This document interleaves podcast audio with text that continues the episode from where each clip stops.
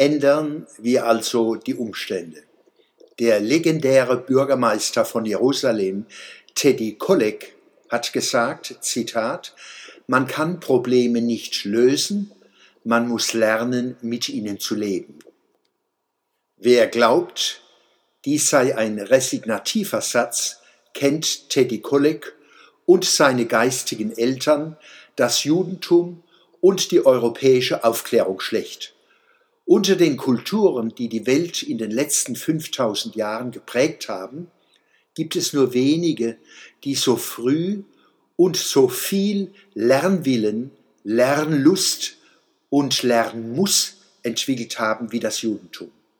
Keine andere Kultur hat auf der Basis einer so geringen Zahl weltweit leben circa 15 Millionen Juden, das entspricht 0,19 Prozent der Weltbevölkerung, eine solche Fülle geistiger Beiträge zur Zivilisation hervorgebracht.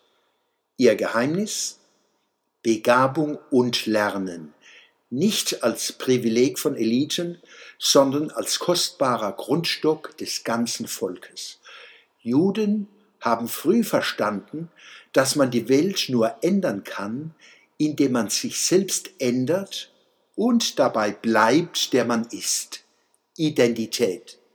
Susanna Martinez hat dies so auf den Punkt gebracht, Zitat, wir sind die Umstände der anderen, ändern wir also die Umstände. Zitat Ende. Wandel durch Lernen kann Kontinuitäten begründen, die Menschen über Jahrhunderte und Jahrtausende gestalten und zusammenhalten. Kultur. Die Zeit, die vor uns liegt, wird nicht die Zeit nach Covid-19, sondern mit dem neuen Begleiter sein. Sie wird auch nicht die Zeit nach dem Klimawandel sein, sondern im Klimawandel. Nur durch Lernen können wir uns ihm anpassen und ihn so auch beeinflussen.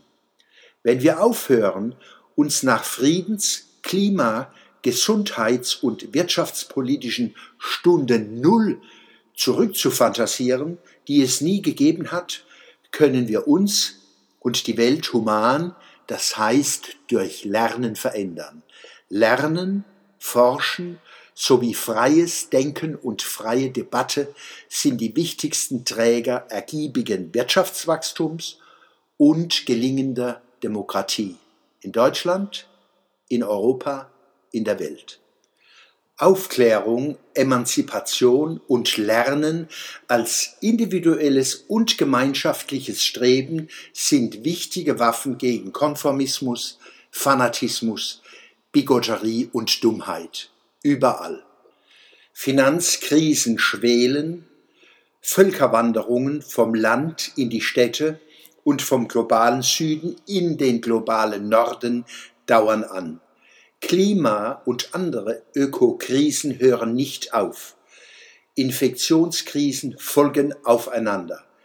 All dies wird seit Jahren von einem Konvoi politisch-medial-religiöser Eliten genutzt, einen folgsamen und gleichermaßen aggressiv intoleranten Mainstream zu formen, um Gefolgschaft zu organisieren und kritische Stimmen auszugrenzen. Dem müssen Demokraten entgegentreten.